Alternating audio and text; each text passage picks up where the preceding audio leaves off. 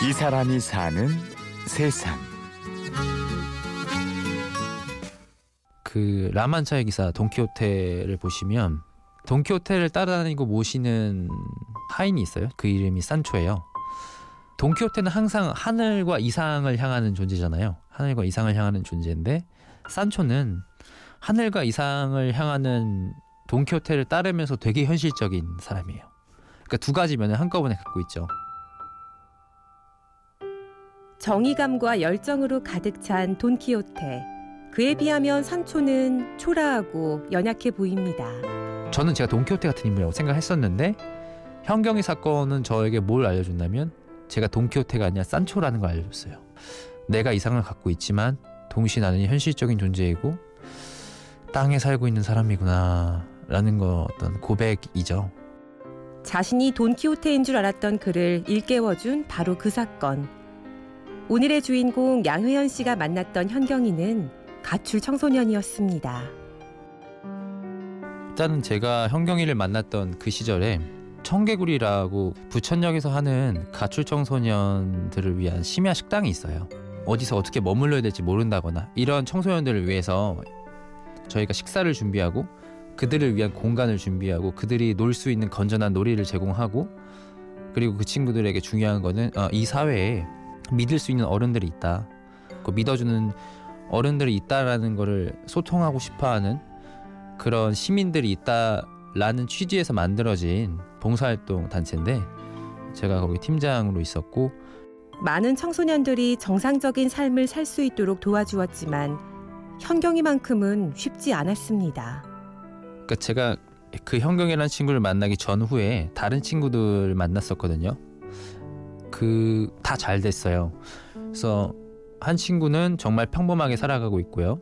또 다른 친구도 되게 평범하게 살아가고 있고 그 두 친구는 저하고 지금도 연락을 해요. 현경이라는 친구는 연락도 안 되고요. 그리고 정상적인 삶으로 돌아가는 게 아니라 아, 마지막으로 제가 본 것은 성매매로 돌아가는 모습으로 마지막에 끝났어요. 모르, 모르죠. 그 친구가 어떻게 됐는지 잘 모르고 지금 현재 어떻게 살아가는지 잘 모르지만 그 친구에게 제가 했던 약속들이 있어요. 약속들이 있었고 좋은 말들이 있었는데 제가 지키지 못한 게 돼버렸고 그게 저를 항상 눌러왔던 것 같아요. 현경이는 그의 인생에 큰 실패 중 하나로 남았습니다. 그리고 혜연 씨는 그 실패를 영화로 만들기로 했습니다. 아 일로 오라고. 사실은 저도 좋은 케이스들에 대해서 영화를 만들려고 했었는데 제가 그 작업을 끝까지 진행하지 않았던 이유는 어, 첫 번째는 그게 성공한 케이스라서 의미가 있지만 제 자랑이 되고 싶지 않았어요. 두 번째는 가출 청소년들의 현실적인 어떠한 모습들과 여전히 통계 자료들을 생각해 봤을 때 성공한 케이스를 보여주면 희망이 남고 감정 해소가 깔끔하게 이루어지겠지만 현실을 제대로 직면하고 보여주는 것도 저는 되게 의미 있는 일이라고 생각을 했고 그가 생각하기에 영화라는 매체는 현경이의 이야기를 담아내기에 제일 좋은 그릇입니다. 가출 청소년에 대한 다큐멘터리는 생각보다 많아요. 그거와 이거의 다른 점이 뭐냐면 저는 이야기라고 생각을 해요. 다큐멘터리가 요즘에 이야기 형식으로 간다고 하더라도 그 개개인의 인물과 마음과 그 과거와 그 주제 의식을 담아낼 때 그 개인에게 포커스를 맞추는 것이 쉽지가 않거든요. 저는 개인들의 드라마에 집중을 하였고 이거의 장점은 공감이라고 생각을 해요. 공감과 집중 그런 점에서 영화가 갖는 강한 장점이 있는 것 같습니다. 상업성이 적은 독립 영화라 제작비를 조달하기에도 버겁지만 혜연 씨는 이 이야기를 꼭 세상에 전하고 싶습니다. 정말 괜찮은 영상 컨텐츠 같은 경우에는 전 세계 파급력이 어마어마하거든요. 또 그러니까 우리가 생각할 수 있는 모든 나라에 다 가출 청소년이 있어요. 다 있어요.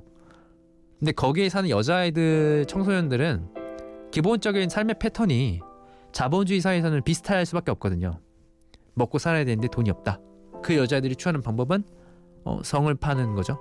그럼 그 친구들에게도 사실 저는 이 영화가 의미 있을 수 있다고 생각을 해요.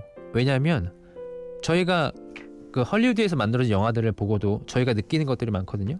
저희는 한국에 남한에 있는 사람들인데 사실 제가 겪었던 이 영화는 부평과 부천과 어, 서울에서 있었던 며칠간의 이야기에 지나지 않지만 이 영화가 만들어져서 그 사람들에게 보여진다면 그들이 자기 자신과 자기 자신들의 사회를 생각할 것 같아요. 그런 점에서 저는 충분히 의미 있다고 생각합니다. 전 세계 가출 청소년들의 현실을 조망하고 희망을 전하기 위해 혜연 씨는 이 영화를 꼭 잘 만들겠다고 다짐합니다.